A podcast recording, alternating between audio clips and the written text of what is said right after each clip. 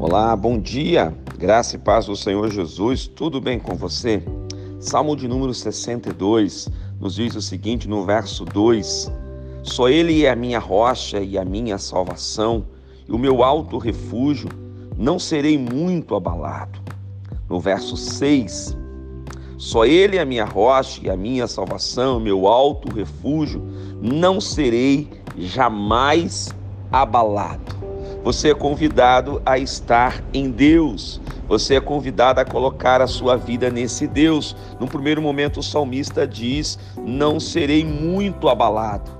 Em outras palavras, ele está dizendo: Olha, Deus vai me sustentar, eu serei apenas um pouco abalado. Mas mais adiante, no verso 6, com mais fé, com mais confiança, ele lança uma palavra profética sobre a sua própria vida, dizendo: Jamais serei abalado.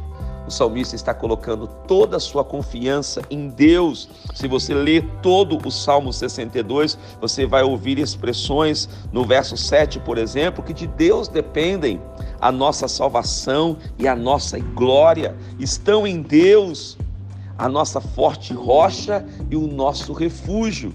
Você pode hoje se colocar em Deus, Ele vai te sustentar, Ele vai te ajudar, Ele vai te socorrer. Vamos orar juntos, Pai querido, renova sobre nós a tua unção. Nós esperamos no Senhor. Nós não seremos abalados, ó Pai.